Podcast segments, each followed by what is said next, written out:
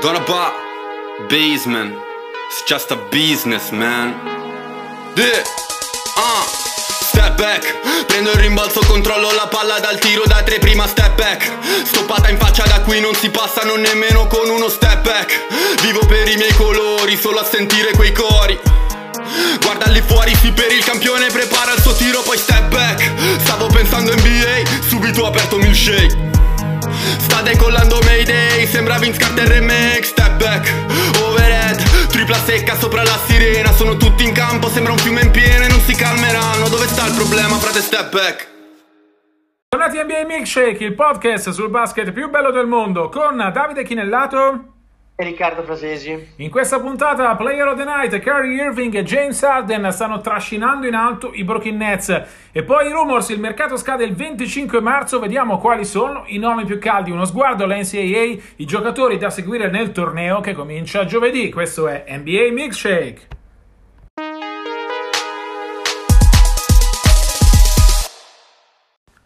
Player of the Night, il giocatore della notte, ne scegliamo due stavolta, Kyrie Irving e James Harden come simboli dei Brooklyn Nets che hanno vinto 13 delle ultime 14 partite. Quella contro i Knicks nel derby di New York è stata la quinta vittoria consecutiva. Riccardo, entrambe le star rimaste a Nash sugli scudi. Arden ha fatto un'altra tripla doppia, l'ennesima da quando i Nets, 21 punti, 15 rimbalzi e 15 assist. Mai nessun giocatore dei Nets aveva fatto una tripla doppia uh, da 15-15-15. E Kyrie Irving continua nel suo ottimo momento, 34 punti con 13 su 18 al tiro.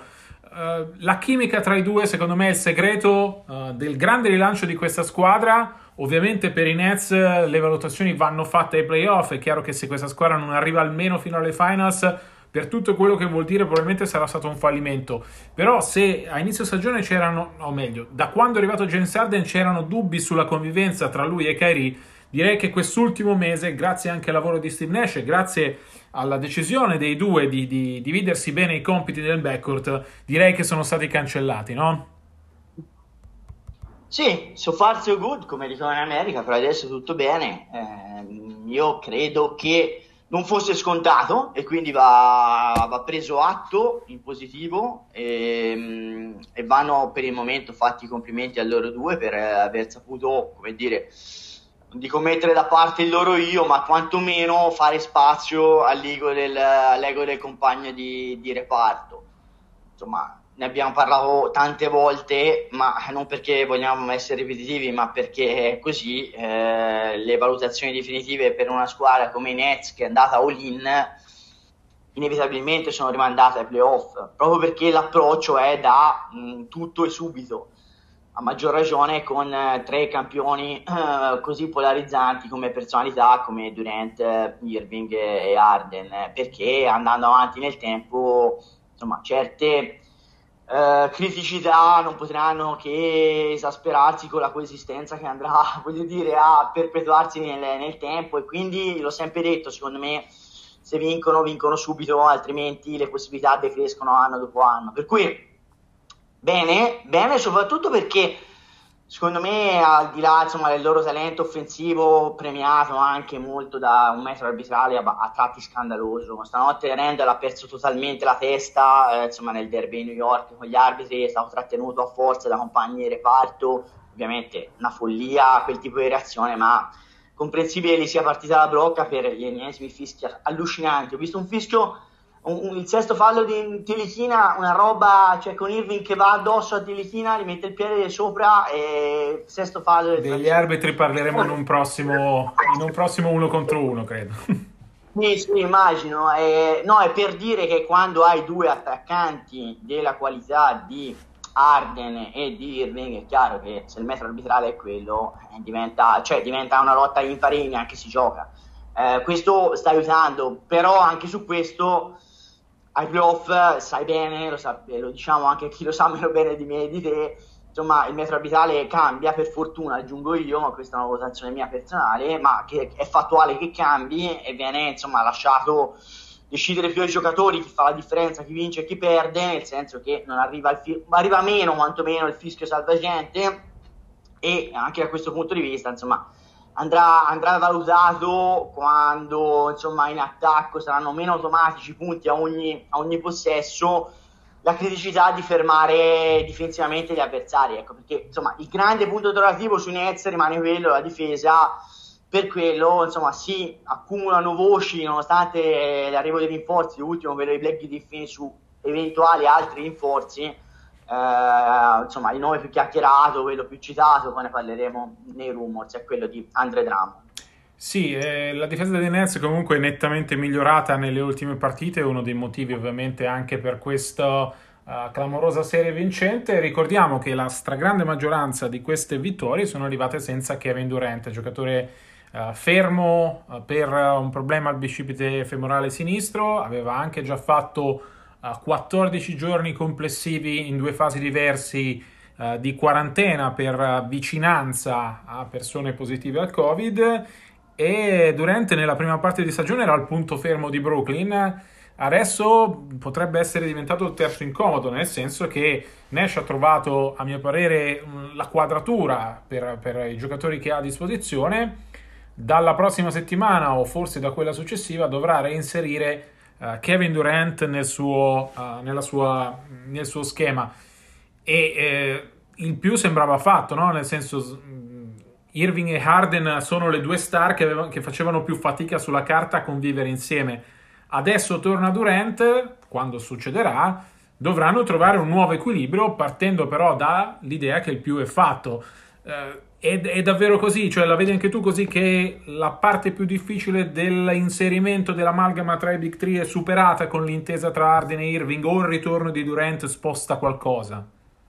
Ma non è, secondo me non è quello, nel senso il vero uh, scoglio, cioè il vero banco di prova sarà costituito dai mm, momenti di difficoltà, cioè finché le cose vanno bene, se anche io e te non andiamo d'accordo, è nell'interesse comune quando um, le cose funzionano si va avanti serenamente e i motivi di conflitto vengono a decadere perché insomma la, eh, le cose funzionano e, va bene così entrambi. E, e, quando le cose non funzionano, se c'è una ruggine o comunque ci sono motivi di attrito o comunque c'è una un potenziale conflittualità tra due giocatori, è lì che si vede se, mh, mm, se i due riescono a fare fronte comune, i due o i tre riescono a fare fronte comune o se invece di fronte alle pressioni, di fronte alle difficoltà, di fronte a un momento nel quale eh, saltano, salta l'interesse comune perché eh, le colpe non le vuole mai condividere nessuno con gli altri, preferisce appiopparle a qualcun altro, ecco che quello diventa il momento della verità. Per cui secondo me Mm, per il resto della regular season, specialmente a est, dove onestamente non è che ci siano squadroni a maggior ragione con eh, squadroni impossibili da, dire, da, da raggiungere o da inseguire. Philadelphia ha appena perso per due o tre settimane in video, voglio dire, credo che i Nets possano operare il sorpasso in questo, in questo periodo, eh, in questo frattempo, diciamo. Quindi non credo che in stagione regolare, la stagione regolare ci darà risposte in questo senso, invece secondo me i playoff scenderanno e saranno quelle che aspettiamo insomma, dal primo momento in cui la, il, insomma, il super team è stato assemblato.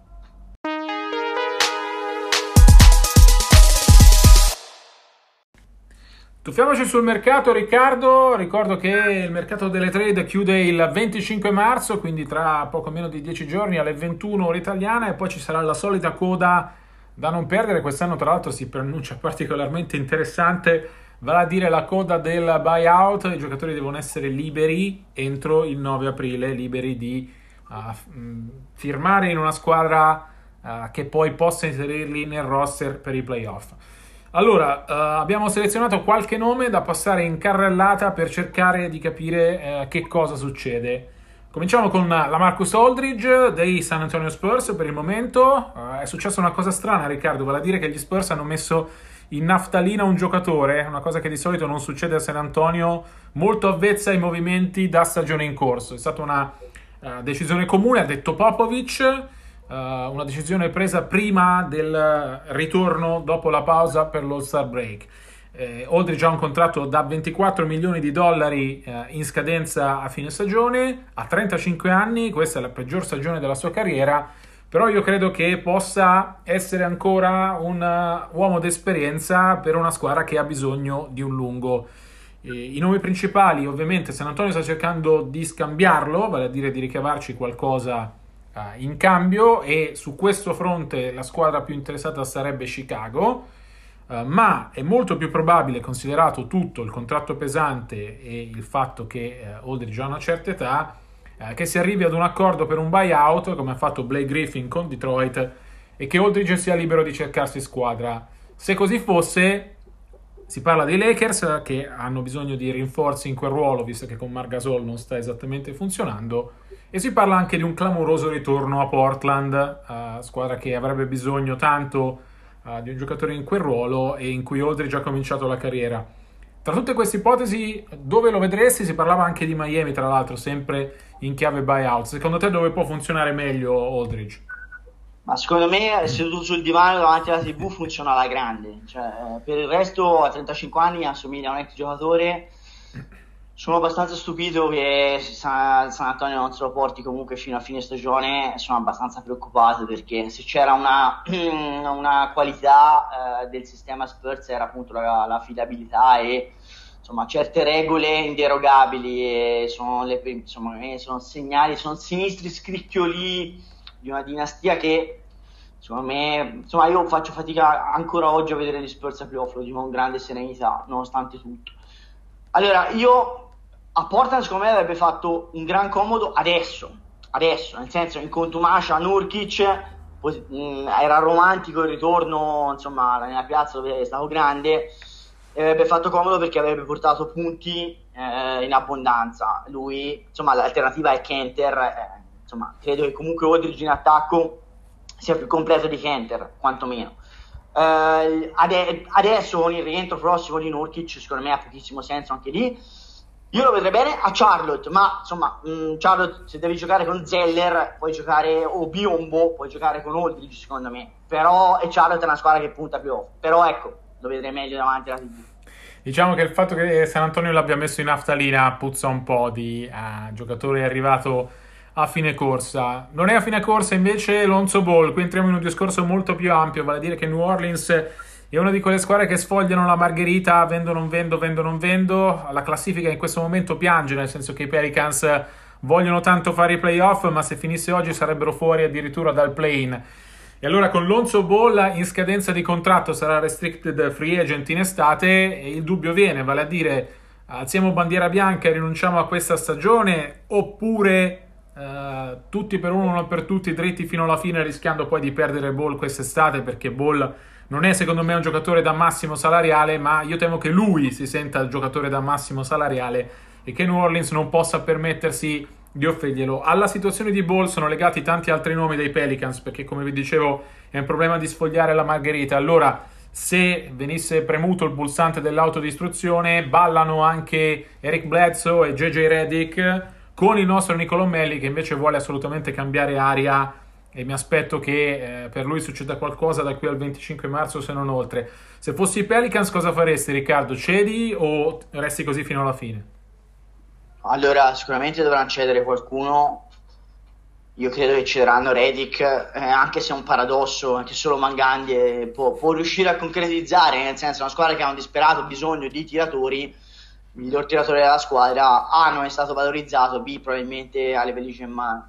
Bledsoe per me sai cosa ne penso? Penso che sia un minus per qualunque squadra NBA, per, a qualunque livello, in qualunque eh, contesto di 5 contro 5 che non sia appunto il campetto, il playground, e quindi lo cederei, ma io escludo che qualcuno metta le mani su quel contratto. Invece su Ball, credo che Ball abbia un ottimo mercato, perché è un giocatore che comunque vale, non è un fenomeno, ma è un giocatore, secondo me, al medio della carriera davanti e già adesso, insomma, difensivamente è un giocatore importante, è un giocatore che ha dimostrato un'etica del lavoro significativa, mentre Simon ci racconta ogni anno quanto sia bravo in allenamento da tre, poi non tira mai, questo qua ha, ha rivoluzionato la sua meccanica di tiro e da tre, almeno sugli scarichi, adesso la mette.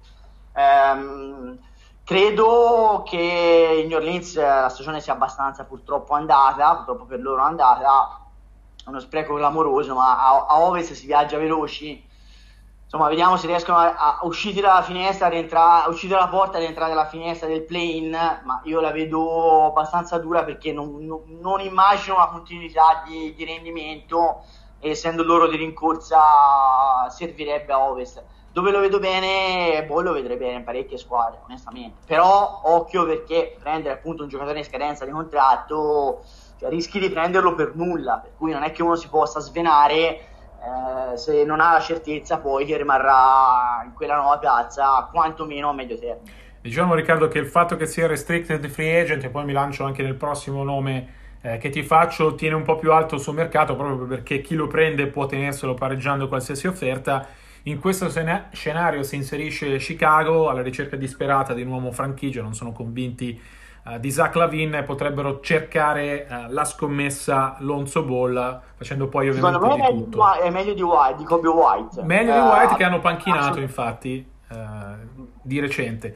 Il nome nella stessa situazione, vale a dire restricted free agent, è John Collins di Atlanta. si parla tanto di lui fin dall'inizio stagione quando ha rifiutato la proposta di rinnovo degli Hawks, ne abbiamo parlato anche in Milkshake di come uh, i rapporti con Trey Young non siano esattamente rosei e di come Atlanta, uh, che si è rilanciata con Macmillan, proprio come avevamo predetto noi, Riccardo, fa sempre brutto autocelebrarsi, però insomma se ci seguite eh, ricorderete la puntata in cui vi dicevamo come con Macmillan le cose probabilmente sarebbero cambiate. Allora, John Collins, anche lui è nella bolla, Atlanta vuole rinforzarsi, lo cederebbe ovviamente per arrivare a un giocatore migliore di certo tra tutti i giovani è quello con più talento, quello un po' più completo, uh, quello che potrebbe muoversi. Si parla di Boston tra le squadre che potrebbero metterci le mani. Uh, si parla anche di Charlotte che hai citato prima. Onestamente, Collins mi sembra un giocatore con potenzialità per essere ancora meglio di quello che è. Probabilmente non un primo violino, ma buono in un contesto dove, dove può liberamente provare a crescere come, come ha cercato di fare Atlanta, eh, ad Atlanta. Tu cosa faresti se fossi negli Hawks? Lo sacrificheresti? Lo sacrificherei perché se hai Capela a giocare con due lunghi, solo Tibodo ci riesce quest'anno nel 2021, due lunghi veri. Avrebbe più senso che allenare a 4 e si toglierebbe dai piedi un altro scorer che una squadra che è piena di realizzatori che si pestano i piedi l'uno con l'altro. Tra l'altro no, lui e Young non si possono vedere non è un segreto, per cui diventa un po' un problema nel momento in cui a torto ragione consideri Trey Young l'uomo franchigia. Credo che in altre squadre potrebbe far bene, secondo me è un ottimo giocatore offensivo, mm, non è sicuramente un primo velino, eh, concordo con te, anzi vado oltre, probabilmente neanche un secondo, ma un giocatore di, di, di, qualità. A Boston io lo vedrei bene, magari non è il protettore del ferro, anzi sicuramente non è che sarebbe ideale, ma sicuramente sarebbe un enorme upgrade rispetto ai lunghi che sono in organico adesso, questo è poco ma, ma sicuro. Io credo che muoverlo sarebbe eh, insomma convenienza di tutti, di Atlanta, di chi se lo prende e del giocatore stesso che potrebbe essere valorizzato e rinnovare insomma, a lungo termine in una squadra eh, che punta su di lui. C'è anche da dire, però, e lo diciamo, mh, mm, per, per, dovere di cronaca, che oggi è il 16 marzo, sono le 15 quando registriamo, Atlanta è 5-0 con il nuovo allenatore Macmillan. Ora che Pierce fosse un, una sciagura, purtroppo bastava parlarci e, e ci se ne rendeva conto con facilità. Mi, mi, chiedo come in due anni non avesse capito chi dava lo stipendio, semmai. Ma toccare un giocattolo che funziona, Atlanta è tornata in zona playoff, ecco, da quel punto di vista è sempre rischioso. Quindi la, la razionalità, la logica dice che cederlo sarebbe opportuno per tutti. È anche vero che, che gli Hawks stanno vincendo e a volte non far niente quando le cose vanno bene è la miglior medicina per, per, per, diciamo per, per evitare, è la migliore mm, come dire, ricetta per evitare che le cose si complicano. Chi non, vince, chi non vince invece è Sacramento, tra l'altro ha perso anche Marvin Bagley per l'ennesimo infortunio, frattura di una mano. E allora... non è necessariamente un male, con tutto l'affetto per Marvin Bagley a cui auguriamo il meglio e una pronta guarigione. E allora tra i giocatori di Sacramento in odore di cambio di maglia, Harrison Barnes, si parla tanto di lui come possibile rinforzo per i Boston Celtics. Ora, onestamente, io qui faccio, farei fatica a capire la mossa di Ainge come al solito eh, Boston ha quella enorme trade exception da usare tra qui e la prossima off season. Barnes è uno dei nomi che si fanno uh, per rimpiazzare Hayward però e onestamente non mi sembra una grande idea. Boston ha bisogno di un lungo, ci sono nomi più interessanti, uno l'abbiamo fatto prima, uh, Collins appunto, uh, Barnes secondo me sarebbe un doppione inutile di cui però vi diamo, vi diamo, conto di questo rumors appunto i Boston Celtics interessati ad Harrison Barnes. I nostri amici a casa non ti vedono io sì scuoti la testa da quando ho cominciato ad accostare Barnes a post Harrison Barnes è il giocatore più sopravvalutato della Lega dai tempi della Lega ed è stato sopravvalutato fin da quando era in high school. Era, era considerato il miglior prospetto della sua classe di reclutamento. È un buon giocatore e nulla di più di un buon giocatore, strapagato da sempre, che ha costato un titolo ai Warriors, insomma non è che ci può, bisogna eh, avere veramente la memoria corta per non ricordarselo, è un giocatore che tra l'altro non serve minimamente a Boston, perché gli serve, come dici, a, a, ai Celtics, a mio avviso, e posso sbagliare, serve semmai un lungo di qualità, semmai una point guard di riserva di qualità, anche se Pritchard, attenzione, Tig, Tig è una tragedia, ma Pritchard si sta rivelando un giocatore mh, mm, importante. Non credo, però io credo che si muova. Non so, non so, dirti dove possa finire, ma la realtà è che questo giocatore sicuramente è un, buon, un buon agente, ma è, è, è, è riuscito nella, nel corso della carriera, dai Dubs al draft, poi a, diciamo, a Dallas e a, a, ai Kings successivamente, pur avendo un rendimento molto discutibile, sempre a, anche con Team USA a farsi, a farsi apprezzare anche oltre le sue capacità, per cui sono convinto che qualcuno, tra virgolette, ci cascherà.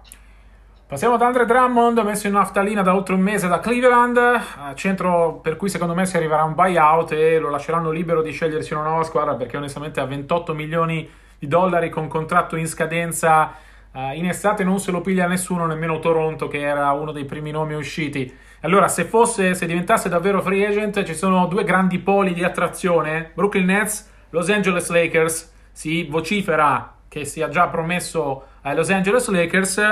Rumors invece negli ultimi giorni, uh, Brooklyn pronta a fare carte false per convincerlo, se non addirittura ad aver già cominciato a convincerlo. Dove lo vedresti meglio tu, Drummond? Ai Lakers o, a, o ai Nets? Ma da tutte e due le parti. È ovviamente un buyout, solo un, solo un pazzo furioso, un pazzo furioso con la bava alla bocca andrebbe a prendere quel contratto lì. Cioè, io non, non, non vedo eh, come possa succedere se non come buyout. A quel punto lo prendi al minimo eh, per finire la stagione ed è un signor acquisto per entrambe le squadre e potrebbe anche spostare certi equilibri secondo me. È vero che forse li sposterebbe più ai Nets che ai Lakers, nel senso che insomma i Nets è vero che hanno di Andre Jordan, ma Drummond secondo me è un giocatore migliore di questo di Andre Jordan. Ricordiamo che Drummond ha meno di 30 anni, eh, cioè non è un giocatore a fine carriera. I Lakers hanno uh, Davis che secondo me alla fine della fiera, quando rientrerà, giocherà spesso minuti decisivi da 5, avendo già Montresa Harrell e Margasol, che è vero che ha tenuto a 20 minuti, ma quelli potrebbero servire non di più, faccio fatica a immaginare Drummond che va ai Lakers per giocare 15 minuti. E, e temo che gli toccherebbe quella sorte. Però per entrambe le squadre sarebbe un giocatore estremamente prezioso, un giocatore che potrebbe anche insomma, fare anche una certa differenza.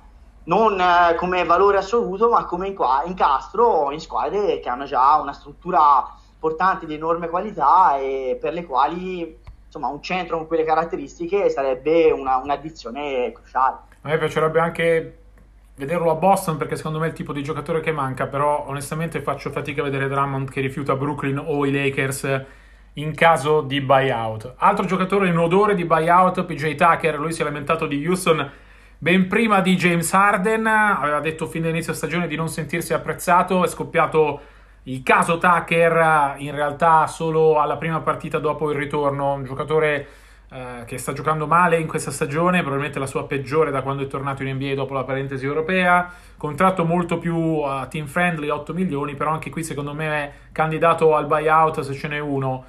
E io personalmente lo vedrei bene in una squadra come i Nets, anche qui giocatore un po' diverso da Drummond, però dà quella mentalità difensiva eh, che in questo momento Brooklyn non ha se non ha in, in, Brown che sta facendo una stagione ben al di sopra delle sue possibilità. Tu dove lo vedi Tucker invece? A Tucker lo vedrei benissimo a Miami perché secondo me sarebbe il perfetto sostituto di Crowder che come caratteristiche non è stato sostituito dagli hit, cioè è arrivato un giocatore prezioso, attualmente fuori come Avery Bradley, che è un altro veterano, ma che gioca in un ruolo diverso.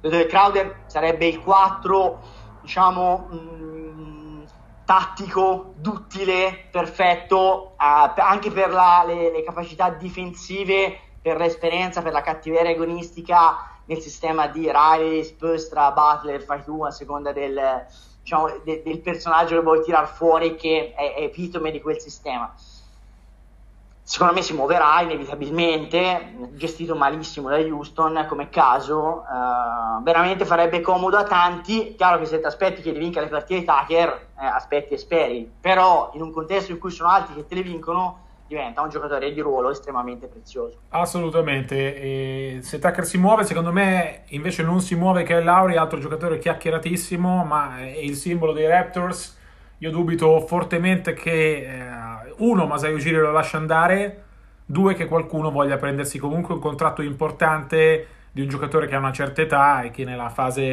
eh, discendente della sua carriera, anche se ci mette testosterone uh, per tutti. Siamo d'accordo su questo, no?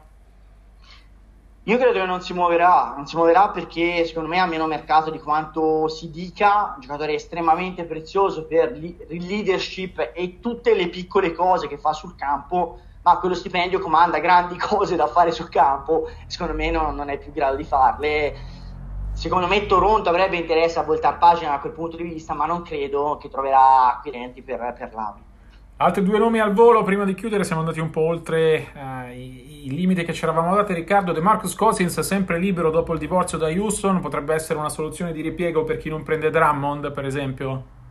Sì, ma insomma più che un piano B è un piano D perché comunque non difende e ha la tenuta da 15 minuti massimo di campo. E poi altra situazione da tenere d'occhio è quella di George Hill a Oklahoma City. Oklahoma, come al solito, sta facendo un po' meglio del previsto. Sta dimostrando però di non aver bisogno di Hill e della sua esperienza, il che è anche fermo per infortunio. È uno che potrebbe, per esempio, andare a fare il play di riserva da qualche parte in una squadra da titolo penso ai Clippers che ne avrebbero tanto bisogno di un giocatore che dia anche respiro e minuti a, Pat Beverly che è sempre infortunato, non che Reggie Jackson stia facendo male, però ecco, potrebbe servire lui in quel ruolo. Sì, sì, mi sembra un bu- sarebbe un buon fit, secondo me anche lui è vicino all'ex giocatore, però ai Clippers male non, non farebbe. Sì, Oklahoma City saranno molto meglio di quanto si pensava, e sia Ty Jerome che, che Tio Maledon stanno facendo bene, sono due ragazzi giovani che insomma meritano quantomeno una chance.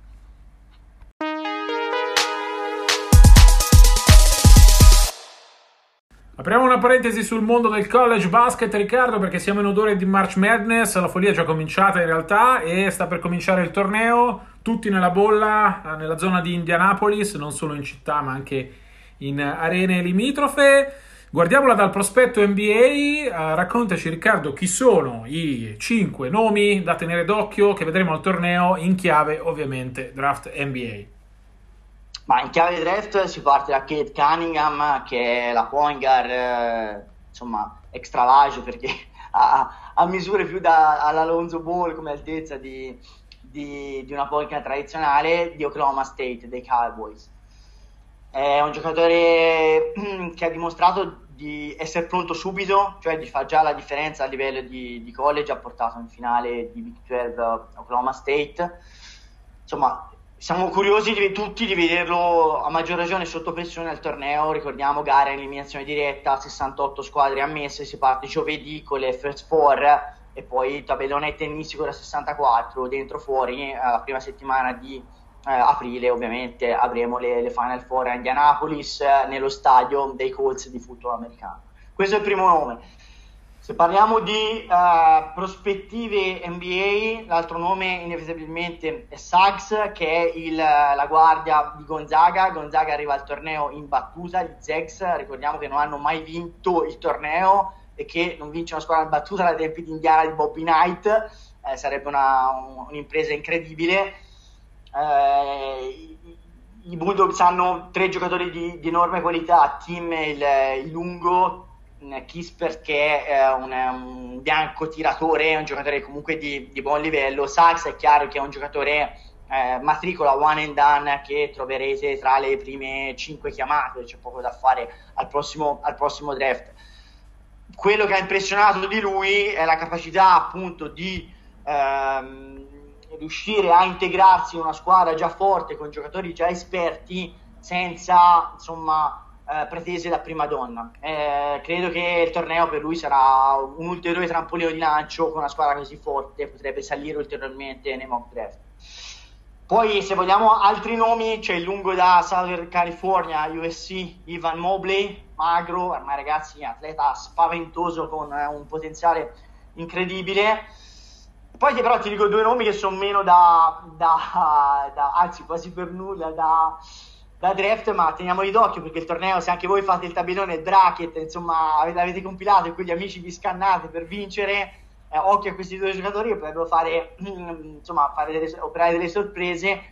Uno è Luca Garza di Iowa, questa serie numero 2, e insomma, se se gli Hawkeyes vanno avanti sarà merito suo, probabilmente sarà il giocatore dell'anno al torneo NCAA, per cui occhio a lui. E poi un altro giocatore eh, è Buddy Boheim, che è il figlio di, di coach Boheim per Syracuse, potrebbe essere l'ultima addirittura eh, apparizione di sempre al torneo sotto questo allenatore Santone. Il figlio è un tiratore spaziale, a marzo sta segnando in ogni modo, a ogni posizione. Chissà che non siano loro una Cenerentola nobile se vuoi, perché Syracuse comunque è una squadra con, con, eh, con tradizione, eh, però con un seeding, se non sbaglio, sul numero 11 eh, particolarmente basso in questo, in questo torneo. Eh. March Madness appunto, tante follie, aspettatevele, aspettatevi ovviamente l'attenzione del mondo NBA rivolta al torneo uh, che vedremo a Indianapolis. Uh, tra l'altro, ovviamente, Riccardo, questo è un assist anche per raccontare al volo come sarà il draft 2021, no? a tutti questi prospetti che hai aggiunto da tenere d'occhio si aggiungono quelli della Ignite Team che abbiamo visto invece nella bolla eh, di G League. Allora il draft 2021 si annuncia profondo, giusto secondo le previsioni? Assolutamente sì. Oh, io ho citato i primi tre giocatori che ho citato, ehm, Cunningham, Suggs e Mobley, sono, sono, giocatori che andranno tra i primi cinque a oggi. Uh, barring eh, eventuali infortuni, insomma, a meno che non si rompano nel frattempo. Tocchiamo ferro per loro sono almeno due giocatori dell'Ignite Team che, che, completerebbero la cinquina davanti a tutti, che sono Green e Kuminga, atleti spaventosi, cioè da, um, Kuminga è, è, un giocatore da lavoro in corso, lo prendi come investimento sul futuro, Green è un atleta portentoso, ci ho parlato, non è esattamente un genio del pensiero, c'è sempre quell'incognita lì, non a caso hanno insomma, girato il college subito appena possibile con questa premessa eh, sono degli atleti sui quali si può lavorare, vista anche la giovane età. Insomma, Brian Shaw aveva finito le parole a forza di decantarne eh, le, le, potenzialità. Poi da dire e fare, cioè di mezzo, cioè di mezzo tanti soldoni e, e, alcuni anni di sviluppo, però insomma come prospetti fanno impressione. Eh.